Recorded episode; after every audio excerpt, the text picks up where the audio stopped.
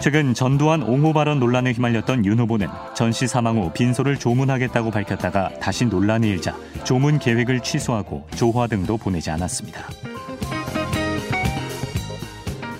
한편 윤석열 대선 후보는 선대위 체계와 관련해서 원톱이니 투톱이니 하는 말 자체가 민주적인 선거운동 방식과는 조금 안 맞는 것이라고 밝혔습니다. 윤 후보는 최근 선대위에 합류한 김병준 상임선대위원장이 선대위 원톱이냐는 취재진의 질문에 이같이 답했습니다. 김병준 원톱 체제라는 해석과 더불어 김종인 전 비상대책위원장의 원톱 영입 가능성을 동시에 일축한 것으로 해석됩니다. 또 선대위라는 선거와 관련한 의사결정을 협의체 방식으로 해나가는 것이다. 후보도 마음대로 하지 않는다며 조직적인 운영을 거듭 강조했습니다. 더불어민주당 이재명 대선 후보는 전두환 씨의 배우자 이순자 씨가 남편의 재임 중 과오를 사과한 것에 대해서 마지막 순간에서도 광주 시민들, 국민들을 우롱하는 발언이라고 비난했습니다. 이재명 후보는 전남 강진에서 농민 간담회 이후 취재진과 만나 앞뒤를 보면 사과하는 건지 아닌지 잘 모르겠다며 전 씨가 제일 문제되는 부분은 재임 중의 행위보다는 재임 과정에서 벌어진 소위 쿠데타와 학살 문제라고 지적했습니다. 그러면서 전 씨가 사망하던 날 극단적 선택을 한 광주 시민군 이광영 씨 얘기를 여러분도 아실 것이라며 사과하는 마음이 눈꽃만큼이라도 있으면 이광영 씨 시민군에 대해서 한마디라도 했을 것이라고 말했습니다. 일제강점기에 러시아 사할린으로 이주했다가 광복 후에도 귀환하지 못했던 동포와 그들의 가족이 정부 지원으로 영주 귀국했습니다. 외교부는 사할린발 항공편으로 1세대 사할린 동포 21명과 동반 가족 등 모두 91명이 오늘 낮 인천공항에 도착했다고 밝혔습니다. 이들은 공항에서 외교부가 마련한 간단한 환영식을 마친 뒤 격리 장소로 이동했으며 열흘 동안 시설 격리를 거친 뒤 안산과 인천 등에 있는 임대주택에 입주할 예정입니다. 올해 시행된 사할린 동포 지원에 관한 특별법에 따라 영주 귀국 및 정착 지원을 받는 동포와 동반 가족 총 260명은 다음 달 10일까지 순차적으로 입국할 예정입니다. 이상은 경향신문 제휴 CBS 노컷 뉴스였습니다. 환절기에 CBS 라디오에서 항상 트는 노래죠. The Byrds의 Turn, Turn, Turn. 11월의 마지막 주말 첫 곡이었습니다. 아, 정말 맘 같아선 코로나가 있기 이전으로 어, 한 10차선 도로에서 시원하게 유턴하듯이 턴 해버리고 싶습니다. 어제부터 뉴스에 아, 또 희한한 이름의 신종 변이 바이러스가 도배되고 있더라고요. 남아프리카에서 시작된 오미크론 변이 바이러스. 제가 대학교 4학년 때 교양 과목으로 러시아어를 배운 뒤로는 어, 다른 나라 말의 알파벳을 익힐 일은 없겠다라고 생각을 했는데 지금 전 국민이 알파, 베타, 감마, 뭐 델타, 오미크론, 그리스 알파벳 강제 학습을 하고 있습니다. 그래도 뭐 좋은 일도 아닌데 코로나 기억 변이 바이러스, 니은 변이 바이러스 이런 것보단 낫지 않나 싶기도 하고 어쨌든 뭐 이제 철자도 몇 개 안 남은 것 같더라고요. 지금 뭐 보면 전파력이 상당하다. 어, 더센 놈이 나타났다. 좀 겁나는 기사들이 많은데 오늘 저희 방송에서 이 얘기도 한번 자세히 다뤄볼 예정입니다. 정말 끝이 안 보이네요. 끝이. 예. 모두가 이등병의 마음으로 살고 있습니다. 자, 주말엔 CBS 오늘도 8시까지 생방송으로 함께합니다. 아, 토요일에 방송국은 항상 정막이 감돌기 때문에 제작진도 게스트도 하나같이 쓸쓸합니다. 그래서 여러분이 이런저런 얘기들 좀 던져주시면 좋겠습니다.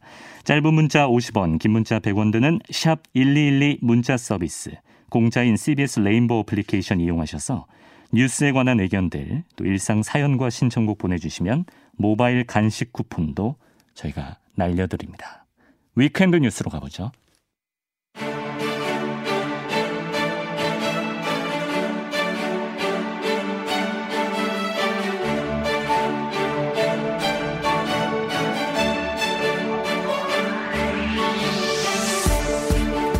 네, weekend 뉴스 오마이뉴스 박정호 기자 나왔습니다. 어서 오세요. 네, 안녕하십니까.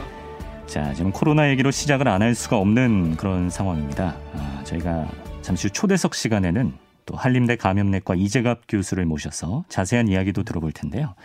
일단 그에 앞서서 현재 상황을 좀 정리해 주실까요? 네. 오늘 0시 기준 신규 확진자 수 지역 발생이 4,045명, 해외 유입이 23명으로 총 4,068명 발생했는데요. 어제보다 167명 늘었습니다. 네. 코로나19 유행 이후 두 번째로 큰 규모고 지난주 금요일 확진자 3,205명과 비교하면 무려 888명 많습니다. 네. 특히 서울 지역에서 처음으로 1,800명대, 그러니까 1,888명의 신규 확진자가 나오면서 수도권 중심의 확산세가 점점 커지고 있고요. 또 코로나19로 사망한 환자가 52명인데요. 하루 사망한 수로는 코로나19 유행 이후 최다치입니다. 아. 그러니까 종전 최다였던 어제의 39명보다도 13명이나 많습니다. 네. 위중증 환자도 사흘 연속 600명대가 나왔네요. 네, 위중증 환자는 지난 23일 549명 최다를 기록한 이후에 24일에 586명, 25일에 612명, 26일 617명, 또 오늘 634명 이렇게 증가하면서 닷새 연속 최다로 집계가 됐는데요. 위중증 634명 이 환자 중에 538명이 60대 이상으로 전체 위중증 환자 가운데 고령증 환자 비율 84.9%에 아, 달했습니다. 예. 이렇게 이제 위중증 환자와 사망자 수가 연일 최다로 집계되는 아, 그런 일상 회복에 경고등이 켜진 상황이 되자 음. 정부가 지금 뭐 청소년 방역 패스 신규 적용이나 방역 패스 유효 기간 뭐 6개월 설정 이런 방역 강화 방안을 검토하고 있는데요. 정부는 이 백신 미접종자가 코로나19에 감염될 경우에 본인 치료비를 부담하게 하는 방안 음. 이것도 언급을 하고 있습니다. 네. 병상이 모자라기 때문인데요. 음. 코로나19 확산세에 대응하기 위한 종합대책 다음 주 월요일에 발표가 됩니다. 네. 이 발표 일정이 미뤄진 건데요. 그렇습니다. 뭐 당국에서 어떤 부분을 가장 고심하고 있는지도 조금 이따 이재갑 교수에게 한번 물어보겠습니다. 자, 이제 단계적 일상 회복이 시행되고 나서 한 달을 향해서 가는데 아, 그동안 음주운전, 또 집회 신고, 방역 단속 건수가 모두 늘어났다고요? 네, 이달 1일부터 25일까지 시행한 음주운전 특별 단속에서 총 9,312건이 적발이 됐는데요. 이게 하루 평균 372건 정도입니다. 그러니까 전체 적발 사례 가운데 면허 취소 수준인 경우가 6,771건, 정지 수준이 2,541건이었는데요. 이게 휴가철이었던 지난 7월, 8월 비교해 보면 아. 7월 같은 경우가 9,974건, 그러니까 하루 음. 평균 322건이었고 네. 8월이 하루 평균 307건이었거든요. 음. 이때와 비교해도 확연히 늘어난 수치입니다. 뭐 보복 회식 이런 말도 네. 있었잖아요. 그동안 못했던 거 한 번에 해버리자. 그렇습니다. 그냥 회식도 끔찍한데 보복 회식이란 말이 나왔습니다. 네, 아무래도 뭐 이 식당이나 카페나 이런 곳들 24시간 음. 영업할 수가 있다 보니까요. 연말이기도 하고. 그렇습니다. 예. 술을 마시는 시간도 늘어났습니다. 음. 또 유흥시설 단속은 11,858곳을 점검한 결과 감염병 예방법 위반 등으로 102건, 531명이 적발됐고요. 집회 신고도 급증했습니다. 1일부터 25일까지 전국에서 집회된 접수된 집회 신고는 총 13,669건이었어요. 예. 이게 하루 평균 547곳 꼴이었는데 지난달과 비교해 보면 지난달에 하루 평균 274건이었으니까 뭐한 두 배 가까이 늘어났습니다. 음. 특히 서울에서는 이달 1일부터 25일까지 총 3,291건, 하루 평균 132건의 집회 신고가 접수가 됐습니다. 예. 자, 그리고 오미크론 변이 바이러스. 이게 지금 뭐 기존의 델타 변이보다 전염력이 더 강력한 것으로 지금 알려져서 긴장감이 높아지고 있는데 이 얘기도 좀 해주시죠. 네, 이게 이 세계보건기구 WHO가 오늘 성명을 냈습니다. 그러니까 아프리카 국가 보츠와나에서 발견되고 남아프리카 공화국에서 확산 중인 이 새 변이 이 이름을 오미크론이라고 음. 명령을 한 거고요. 처음에는 뭐 누변이 네, 이렇게 예측을 그렇습니다. 했는데 네. 오미크론으로 정해졌습니다. 맞습니다. 예. 그러니까 예비 증거에 따르면 다른 변이와 비교했을 때 재감염 위험이 커진 것으로 보인다. 라고 WHO가 보고 있고요. 네. 오미크론을 어, 인도 유래 그 델타 변이 뭐 이런 것들과 함께 우려 변이로 지정을 한 겁니다. 우려 변이가 좀 가장 심각해 보이는 그렇습니다. 변이 바이러스인 거죠. 네. 네. 그래서 영국 뭐 언론 보도나 이런 걸 좀 보면 최근 2주 사이에 이 남아공의 신규 확진자 12배 넘게 증가를 했고요. 이게 이제 새 변이에 영향이 미친 게 아니냐 이렇게 분석이 되고 있다는 거예요. 네. 그 특히 뭐 남아공의 백신 접종 완료율이 아직 25%도 되지 아, 않아서 아, 엄청 많네요. 이게 네. 만약에 접종률이 높은 국가에서는 어떻게 반응할 것인지 음. 유행할 것인지 아직은 알 수가 없는 상황입니다. 네. 하지만 뭐 EU의 보건당국 유럽 질병 예방 통제센터는 오미크론의 유럽 유입과 아, 지역사회 확산 가능성을 높다 라고 평가하고 있고요. 델타 변이가 재유행하는 상황에서 오미크론이 확산할 가능성에 대해서도 매우 높음으로 평가를 하고 있어요. 그래서 뭐 아, 항공 운항 이런 것들 이제 막고 있는 남아프리카 공항에서 오는 그런 막고 있는 상황이고요. 예. 국내에서는 아직 오미크론 변이 확진자가 나오지는 않은 상태지만 유행이 번지는 상황에서 아직 뭐 아프리카로 오가는 항공편이 열려 있는 그런 상황이기 음, 때문에 음, 네. 국내 상륙은 시간 문제다 이런 분석이 나오고 있습니다. 음. 어쨌든 이걸 좀 어떻게 평가하고 어떻게 대응할지 정부가 아마 빠르게 논의해서 곧 발표할 것 같은데요. 델타 변이도 결국 우세종이 됐습니다. 그렇습니다. 한 번의 경험이 있으니까 이제는. 네. 예. 이게 지금 홍콩에서 어, 확진자 한 명 나왔다고 했는데 또 뭐 공기 감염으로 의심되는 아, 그 일이 발생해서 2차 감염까지 음. 발생했다는 거 아니겠습니까? 예. 좀 우리가 좀 경각심을 가지고 봐야 될 것 같습니다. 네. 자, 한편 민주노총 공공운수 노조가 오늘 여의도 일대에서 총궐기 집회를 열었는데요. 한 만 명 정도 참가했다고요? 네, 뭐 주최 측 추사는 2만 명 이렇게도 얘기를 하고 있는데요. 음. 이게 이제 앞서 서울시와 경찰이 감염병이 확산 우려를 들어서요. 여의도 집회를 금지했어요. 그리고 서울행정법원도 노조의 집회금지 통보 처분 집행정지 신청을 어제 기각을 했지만 노조는 집행을 집회를 강행을 했습니다. 네. 민주노총이 지난 13일에도 종로구 동대문역 사거리에서 기습적으로 모여서 전국 노동자 대회를 했는데 2주 만에 공공운수 노조가 집회를 연 겁니다. 음. 오후 3시부터 여의도 앞에서 총궐기 집회를 열고 비정규직 철폐와 좋은 일자리 제공, 또 화물 안전 운임제 전면 확대, 기획재정부 해체 이런 것들을 요구했고요. 네. 현정희 공공운수노조 위원장 대회사를 보면 최저임금 만 원과 비정규직의 정규직화, 또 제대로 된 중대 재해 기업 처벌법 제정, 노동 존중 실현 이런 것들 사실 이 정부가 약속을 했는데 음. 이런 노동 공약이 지켜지지 않았다. 라고 정부를 비판했고요. 예. 이어서 오늘 총궐기를 거쳐서 내년 대통령 선거와 지방선거까지 사회 공공성과 노동 기본권을 확대하기 위한 투쟁의 대장정에 한치의 물러섬 없이 나서겠다. 라고 강조를 했습니다. 하지만 뭐 현장에서는 다행히 경찰과의 충돌은 없었고요. 음. 주최 측은 집회 이후에 행진도 하지 않았습니다. 예. 아, 뭐 민주노총 입장에서도 아, 방역에 대한 국민 우려가 크고 음. 최근 코로나19 재확산 분위기를 고려한 그런 결정이다라고 볼 수가 있겠고요.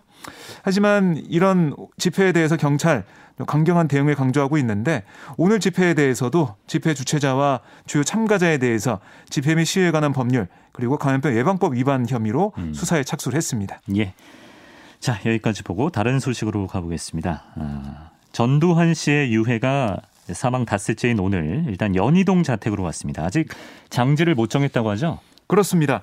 연결식을 마치고 오전 8시 17분쯤 빈소가 마련됐던 서울 신촌 세브란스병원 장례식장을 떠난 운구차 곧장 서울 서초구 서울 추모공원으로 향했는데요.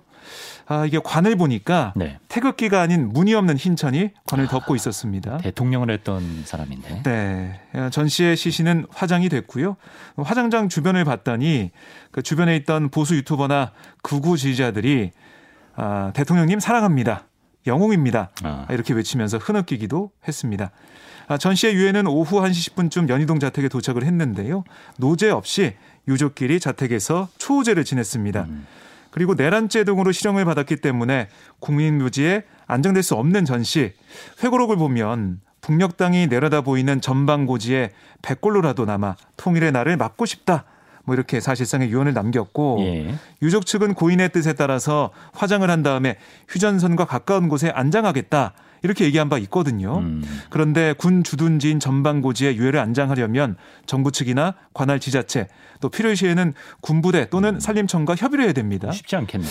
네, 이거 상황이 어떻게 될지 봐야 될 것 같고요. 음. 유해가 향할 장지가 정해지지 않으면서 유해는 자택에 당분간 머물게 됐습니다. 네. 아, 그리고 오늘 뭐 포털 같은 데서 기사 제목 보시고 좀 놀라신 분들이 계실 텐데 전두환 씨의 부인인 이순자 씨가 오늘 연결식에서 일단 뭐 사과를 했어요. 어, 근데 정확히 뭐라고 한 겁니까? 네. 남편의 재임 중 고통을 받고 상처를 받으신 분들께 남편을 대신에 특히 사죄를 드리고 싶다. 이렇게 음, 말을 했는데요. 네. 어, 한 뭐 15초 정도 되는 뭐 짧은 이런 음. 사과의 발언이었습니다. 지금 단어를 하나하나 좀 곱씹어 네. 보면 네. 좀 정확한 해석을 할 수가 있을 것 같아요. 네, 네 뭐 대리 사과를 한 셈인데 네. 그런데 이 사과의 범위를 정했습니다. 재임 중, 네, 어. 재임 중이라고 했는데 네. 전 씨가 1980년 9월 1일 대통령을 취임하거든요. 그러니까 그때부터 재임이 된 거잖아요. 네. 그 말은 그 이전에 발생한 5.18은 포함되지 않는다. 이런 의미로 보이고요. 예. 그리고 더 놀라웠던 게 전시 측의 민정기 전 청와대 비서관도 취재진과 만나서 5.18과 관련해 말한 게 아니다. 분명히 재임 중이라고 말했다. 의도를 갖고 말한 거다. 네, 아. 그렇게 민전 비서관은 해석을 했습니다. 예. 아, 그리고 민전 비서관이 뭐라고 했냐면 재임 중에도 경찰 고문으로 죽은 학생들도 있지 않았나 이렇게 반문하기도 했어요. 좀 이거 사과했으면 된 거 아니냐 약간 이런 뉘앙스처럼 들립니다. 네. 이에 대해서 5.18 관련 단체들은 전 씨가 5.18과 관련해 어떤 사과도 한 적이 없고 죽기 전까지도 오히려 자기는 아무 잘못 없다고 끝까지 재판하고 간 사람이 아니냐 음. 이렇게 지적하면서 비판을 했습니다. 네. 노태우 씨가 사망하기 전에 그 아들이 몇 차례에 걸쳐서 사과를 전달했을 때랑은 그 구체성이라든지 네. 시기라든지 어, 당사자의 생전 건강 상태라든지 좀 여러모로 봤을 때 성격이 많이 다릅니다. 그래서 지금 뭐 그렇습니다. 사과를 받아들이는 부분에 있어서도 큰 차이가 있는 것 같고요. 자, 그리고 대장동 개발 로비 특혜 의혹을 수사하는 검찰이 어, 일명 50억 클럽 의혹과 연관된 사람들을 지금 본격적으로 조사하고 있는데 네. 오늘은 아들 50억 퇴직금 의혹을 받는 곽상도 전 의원을 소환했네요. 네, 서울중앙지검 전담수사팀이 오전 10시부터 곽 전 의원을 피의자 신분으로 비공개 소환해 조사하고 있는데요. 곽 전 의원은 대장동 개발 사업자인 화천대유가 하나은행과 컨소시엄을 구성하는데 도움을 준 대가 뭐 이걸로 아들 병채 씨를 화천대유에 취업을 시키고 이후 아들의 퇴직금 등 명목으로 50억 원을 받은 혐의. 음. 그러니까 이게 특경가법상 알선 수재 아. 이 혐의를 받는 상황입니다. 네. 검찰은 화천대유가 참여하는 하나은행 컨소시엄이 무산될 위기에 처하자 곽 전 의원이 성균관대 후배인 화천대유 대주주 김만배 씨의 부탁을 받고 하나금융그룹 측에 영향력을 행사했다. 이렇게 보고 있는 거예요. 네. 검찰은 곽 전 의원을 상대로 김 씨에게 대장동 사업의 이익금 일부를 먼저 요구했는지 아니면 컨소시엄 구성 과정에서 영향력을 행사했는지 뭐 이런 의혹을 전반적으로 조사 중인 것으로 전해지고 있습니다. 음. 아, 검찰은 지난달 병채 씨도 두 차례 피의자 신분으로 소환 조사를 했는데요. 병채 씨는 2015년 6월 화천대에 입사해 올해 3월 퇴사하면서 퇴직금 상여금 뭐 이 명목으로 뭐 산재 위로금이라는 얘기도 있었고요. 음. 50억을 받아서 논란이 됐습니다. 많은 직장인들이 정말 분노했습니다. 그렇습니다. 아, 검찰은 이미 자금 추적 과정 등을 거쳐서 50억이 이 김만배 씨로부터 곽 전 의원 측에 흘러 들어간 사실 이걸 확인을 했어요. 예. 예. 하지만 곽 전 의원은 혐의를 모두 부인하고 있는 만큼 조마감 수사팀이 곽 전 의원의 구속영장을 청구하지 않겠냐 이런 관측도 나오고 있습니다. 네. 그리고 권순일 전 대법관도 오후에 소환했네요. 네, 오후 2시에 소환이 됐는데요. 권 전 대법관은 지난해 9월 퇴임 이후 같은 해 11월부터 화천대유 고문으로 일하면서 월 1,500만 원의 보수를 받았습니다. 네. 그래서 재판 거래 의혹이 제기가 됐는데 그러니까 권 전 대법관 퇴임 두 달 전, 그러니까 지난해 7월 대법원 전원 합의체가 당시 경기도지사인 이재명 후보의 공직선거법 위반 사건을 무죄 취지로 파기환송할 때 캐스팅 보트를 쥔 상태에서 무죄 의견편에 섰고 음. 그 대가로 화천대유 고문이 된 게 아니냐 이런 의혹을 받고 있습니다. 네. 이와 관련해 권전 대법관의 성균관대 후배인 김만배 씨가 중간에서 재판 관련 청탁한 게 아니냐 이런 의혹도 불거졌는데요. 음. 검찰은 권전 대법관을 상대로 이재명 후보 사건 대법원 선고를 전후로 김 씨와 잦은 만남을 가진 경위 또 선거법 사건에서 무죄 취지의 의견을 낸 배경 이거 집중적으로 추궁한 것으로 알려지고 있습니다. 네. 어제 같은 경우는 뭐 박영수 전 특검과 머니투데이 홍선근 회장도 소환이 됐어요. 다 50억 클럽에 그렇습니다. 입방아에 오른 오른 인물들이죠. 그렇습니다. 로비 의혹 수사에 검찰이 속도를 내고 있습니다. 네. 대선 주자들 소식도 좀 보겠습니다. 아, 먼저 더불어민주당 이재명 후보가 뭐 매주 주말마다 메타버스, 네. 아, 매주 타는 민생버스 이걸 타고 전국을 돌고 있는데 특별히 이번 주는 일정을 좀 길게 잡아서 호남권 텃밭 따지기에 좀 공을 들이고 있습니다. 오늘도 국민의힘 윤석열 후보를 향해서 날을 세웠군요. 네, 이 후보는 오전에 전남 장흥 토요시장을 찾아서 즉석 연설을 했는데요. 여기서 윤석열 후보를 겨냥해 무능, 무식, 무당의 산무다고 비판하면서 예. 산무는 죄악이다라고 강조했는데요. 듣는 사람 엄청 기분 나쁘겠어요. 네. 이 후보는 국가 책임자가 국정을 모르는 것은 범죄다. 몇 달 공부해서 드러난 실력이 정말로 문제가 있으면 다시 봐야 한다. 이렇게 지적을 했습니다. 네. 이어서 국정에 대해 아무것도 모르면서 무슨 이상한 스승님 찾아다니면서 나라의 미래를 무당한테 물으면 되겠냐. 음. 국가의 운명을 놓고 내용을 알지도 못하고 음. 그냥 동전 던져서 운명에 맡기듯이 국가 정책을 결정하면 이거야말로 불안하고 나라를 망칠 수 있는 위험한 일이다라고 꼬집었고요. 반면에 자신에 대해서는 실력, 실적, 실천이 있는 삼실 후보다라고 어. 자평을 했어요. 예. 어, 이렇게 자신과 윤석열 후보를 비교하는 이런 얘기를 했고요. 음. 한편 오후에는 전남 여수와 순천으로 이동해서 항만 육성 정책을 발표한 다음에 아, 오후 8시부터는 여수 관광 명소죠. 낭만포차 거리를 걸으면서 젊은이들의 민심을 살필 예정입니다. 네. 뭐 젊은이들 공략에 힘쓰고 있는 건 국민의힘 윤석열 후보도 마찬가지인데요. 네. 어, 서울 서초구 예술의 전당에서 열리는 청년 작가 특별전 마스커레이드전을 관람했다고요? 네, 가장 무더위를 뜻하는 마스커레이드에서 차관한 제목, 어, 이런 제목이 붙은 전시회인데요. 네. MZ 세대- 세대인 청년 작가들이 나를 표현하는 작품으로 관객과 소통하는 것을 자기를 표현하는 가면을 쓰고 남과 어울리는 가장 무도의 모습에 빗대서 이런 이름을 붙인 겁니다. 네. 예, 전시 주제는 나는 누구인가라고 돼 있고요. 음. 국내 청년 작가 20명의 작품 80여 점을 선보인 건데요. 측 관계자 얘기를 들어보면 코로나19 때문에 일반 시민을 대상으로 하는 전시가 어렵게 성사가 됐는데 음. 배고픈 직업으로 알려진 청년 예술가들에게 공감과 응원의 메시지를 보내려고 전시를 관람하게 됐다. 이렇게 설명을 했습니다. 예. 자, 오늘 여기까지 보겠습니다. 오마이뉴스 박정호 기자와 주요 뉴스들 짚어봤습니다. 고맙습니다. 고맙습니다.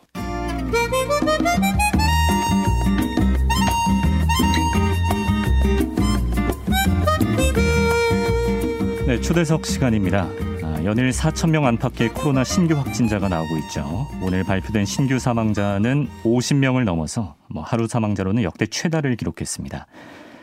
자, 이런 와중에 어, 델타 변이 바이러스보다도 전파력이 더 강력하다는 얘기가 나오고 있는 오미크론 변이 바이러스가 남아프리카에서 시작돼서 이미 다른 대륙으로도 넘어간 모습인데요.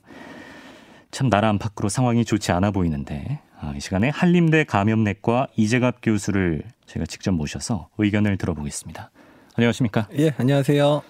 주말에 또 바쁘실 텐데 또 직접 나와주셨습니다. 아, 이 상황이 그만큼 급박하다는 아. 것 같습니다. 알리기 위해 나오셨군요. 예, 예.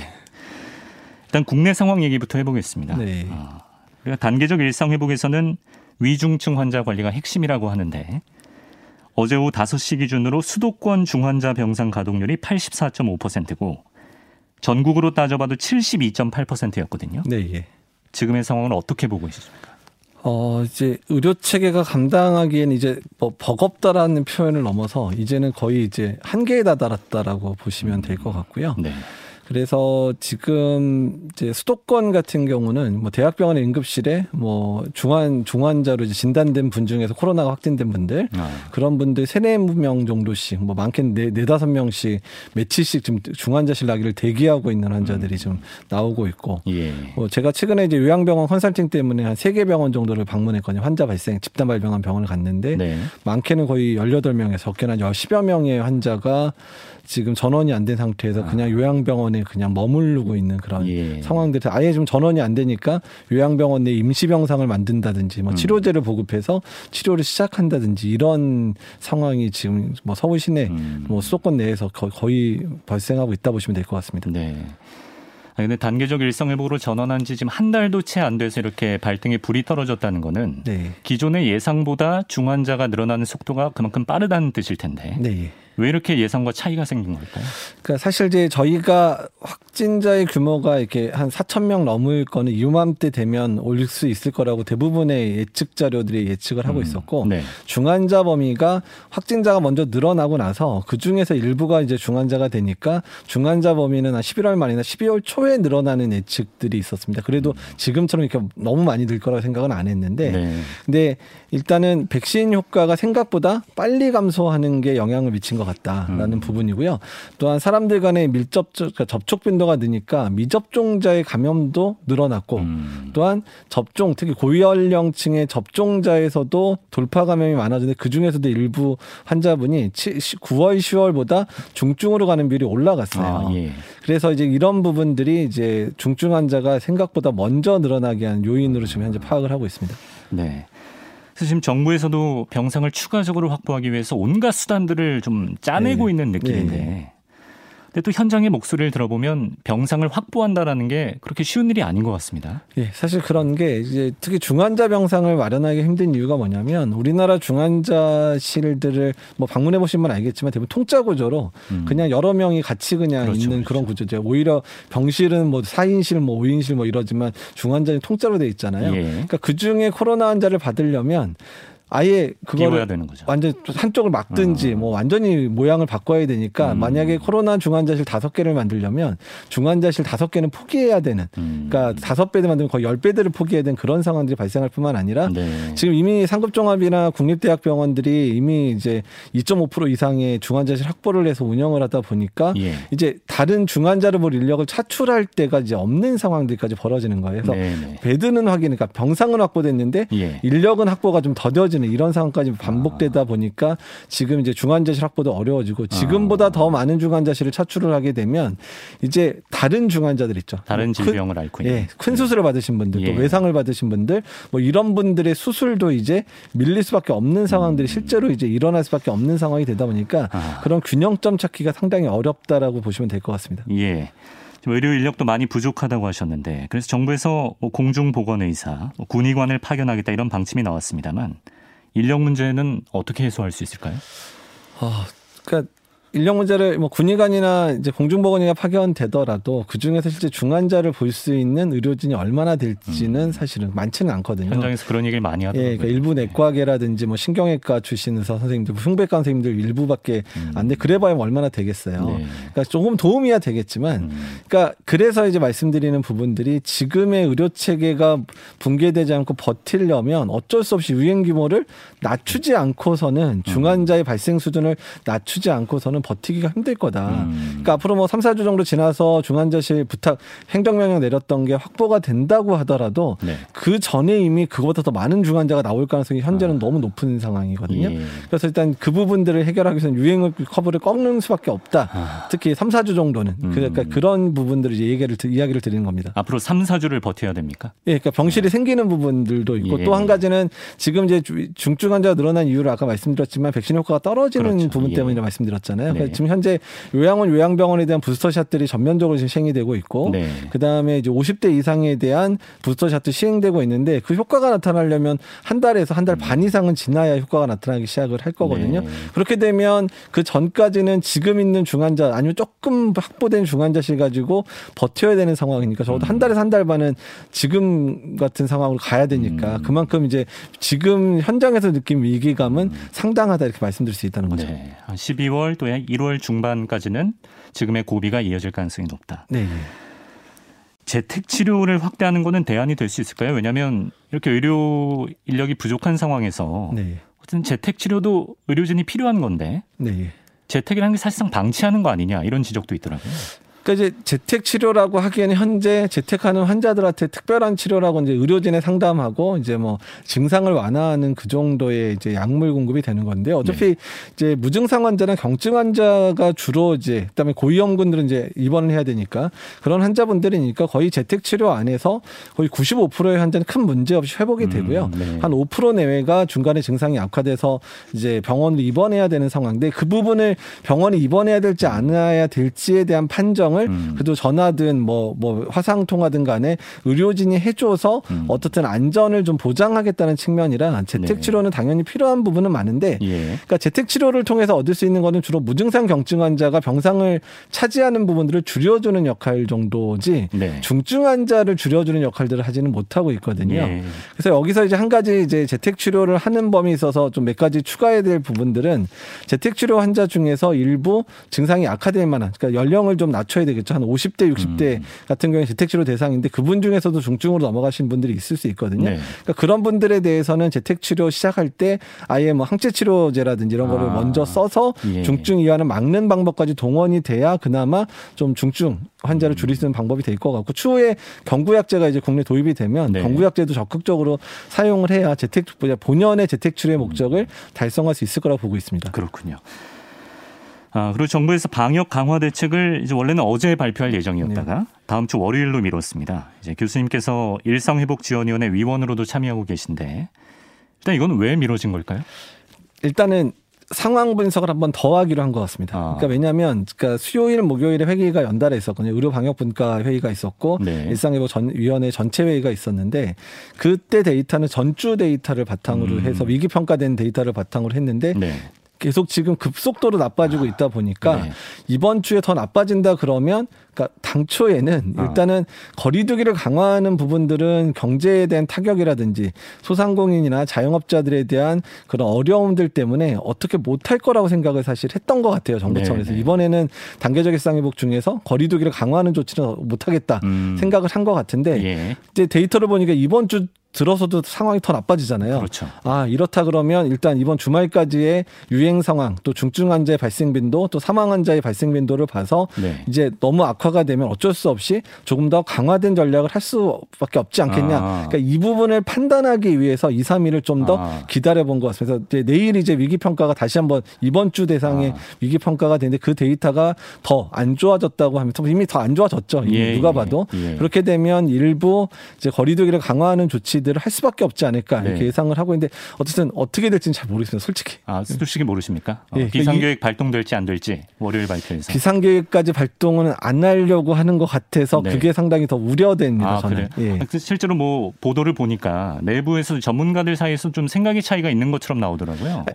그러니까 전문가들은 그러니까 네. 뭐 비상계획이고 뭐고 간에 네. 일단은 지금의 유행을 꺾어야 되는 어떤 조치가 필요하다. 그러니까 비상계획을 아. 전면적으로 발동할지 말지에 대해서는 뭐 조금 이론이 있을지 모르겠지만 예. 지금의 유행을 꺾기 위한 조치는 어떤 거든 해야 된다. 그러니까 뭐 음. 미접종자를 줄인다든, 그러니까 모임의 세- 사적 모임에서 미접종자 숫자를 줄인다든지, 아. 전체 사적 모임의 숫자를 줄인다든지, 예. 또는 뭐 방역 패스의 적용을 확장한다든지 이런 부분들은 거의 대부분 동의를 했는데 음. 전면적으로 특히 수도권만 할 건지 전국적으로 할 건지에 대한 부분이라든지 음. 또한 방- 비상계획이라는 걸 아예 거- 겉으로 표명할 건지에 대한 부분에 있어서는 약간의 논란이 있긴 있었습니다. 교수님께서는 비상계획 발동해야 된다라는 네, 입장이시죠. 그러니까 만약에 그러니까, 중, 그러니까 중- 좀 양보하더라도 수도권은 먼저 발령해야 아, 된다. 수도권이라도. 라도. 아. 예. 근데 어쨌든 지금 상황에서는 수도권만 발령해서는 해결될 것 같지 않은 상황이 아. 돼서 그 부분도 사실 걱정. 2, 3일 사이 더 나빠졌거든요.